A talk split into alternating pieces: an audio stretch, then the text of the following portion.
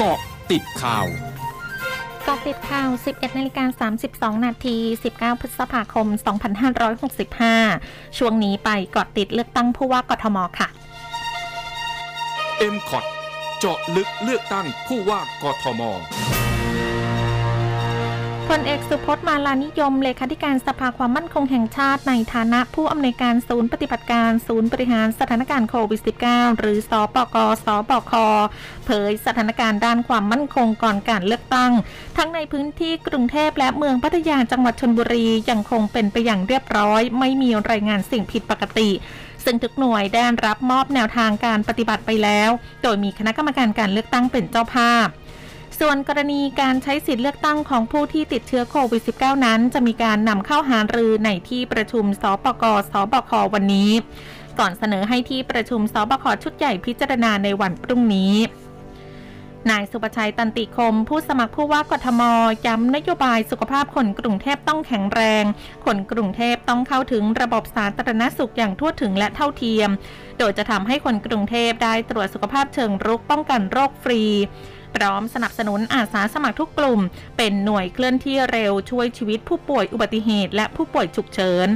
ซึ่งเป็นหนึ่งในนโยบายสำคัญที่จะสร้างความสุข และยกระดับคุณภาพชีวิตที่ดีขึ้นให้คนกรุงเทพนายแพทย์ธีระวรรัตนารัตน์คณะแพทยศาสตร์จุฬาลงกรณ์มหาวิทยาลัย โพสต์เฟซบุ๊กระบุการประกาศให้โรคใดโรคหนึ่งเป็นโรคประจำถิ่น สิ่งที่ต้องบรรลุคือการรู้จักธรรมชาติของการระบาด และสามารถคาดการณ์การเปลี่ยนแปลงของตัวเชื้อโรคนั้นได้ แต่สำหรับโรคโควิด -19 ปัจจุบันยังคาดการณ์ได้ยาก อีกทั้งการรายงานตัวเลขผู้ติดเชื้อในประเทศ จะต้องสะท้อนสถานการณ์จริงที่เกิดขึ้น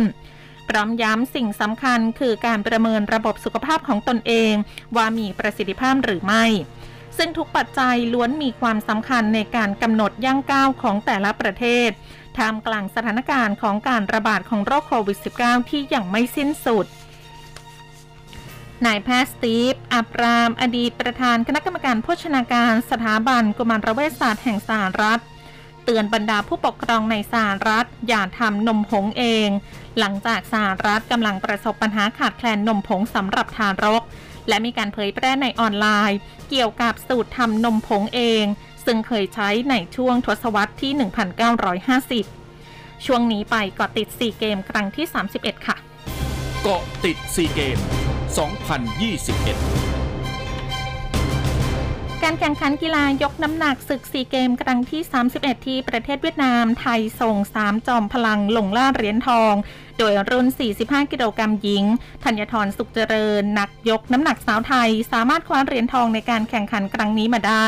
ส่วนเหรียญเงินเป็นของเจ้าภาพเวียดนาม และเหรียญทองแดงเป็นของนักกีฬาจากฟิลิปปินส์นอกจากนี้ยังต้องติดตามการแข่งขันในรุ่น 55 กิโลกรัมชาย ไถ่ส่งธาดา สมบุญอ้วน ลงแข่งขัน เริ่มแข่งในเวลา 12 นาฬิกา และรุ่น 49 กิโลกรัมหญิง สุรจนาคำเบ้า ลงแข่งขันเริ่มเวลา 14 นาฬิกา ขณะที่สรุปอันดับเหรียญรางวัลล่าสุดเจ้าภาพเวียดนามยังคงอยู่ในอันดับที่ 1 โดยได้ 129 เหรียญทอง 78 เหรียญเงิน 76 เหรียญทองแดง อันดับ 2 ประเทศไทย 55 เหรียญทอง 59 เหรียญเงิน 83 เหรียญทองแดง และอันดับ 3 ฟิลิปปินส์ 38 เหรียญทอง 50 เหรียญเงิน 65 เหรียญทองแดง ช่วงนาคืบหน้าข่าวอาเซียนค่ะร้อยจุดห้าคืบหน้าอาเซียน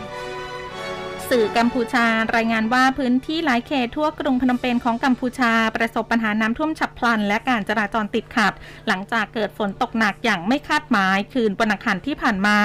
ขณะที่ทางการกรุงพนมเปญเร่งระบายน้ำทันที และเคลียร์ขยะหมุนฝอยออกจากถนนสายต่างๆ ประธานสมัชชาแห่งชาติของเวียดนามเผย ในระหว่างเยือนสปปลาว ว่าเวียดนามเห็นพ้องในการสนับสนุนสปปลาว ในการก่อสร้างสวนสาธารณะแห่งใหม่ ซึ่งจะสร้างที่เขตชัยธานีในนครหลวงเวียงจันทร์โดยสวนสาธารณะแห่งนี้จะถูกออกแบบโดยคณะผู้เชี่ยวชาญของเวียดนาม สร้างครอบคลุมพื้นที่3เฮกตาร์ สำนักสถิติเกาหลีใต้เผย ในไตรมาสแรกของปีนี้ รายได้กรัวเรือนในเกาหลีใต้เฉลี่ยอยู่ที่ 4.83 ล้านวอนต่อเดือน เพิ่มขึ้นร้อยละ 10.1 จากปีก่อน และเป็นการขยายตัวอย่างรวดเร็วสุด นับตั้งแต่ปี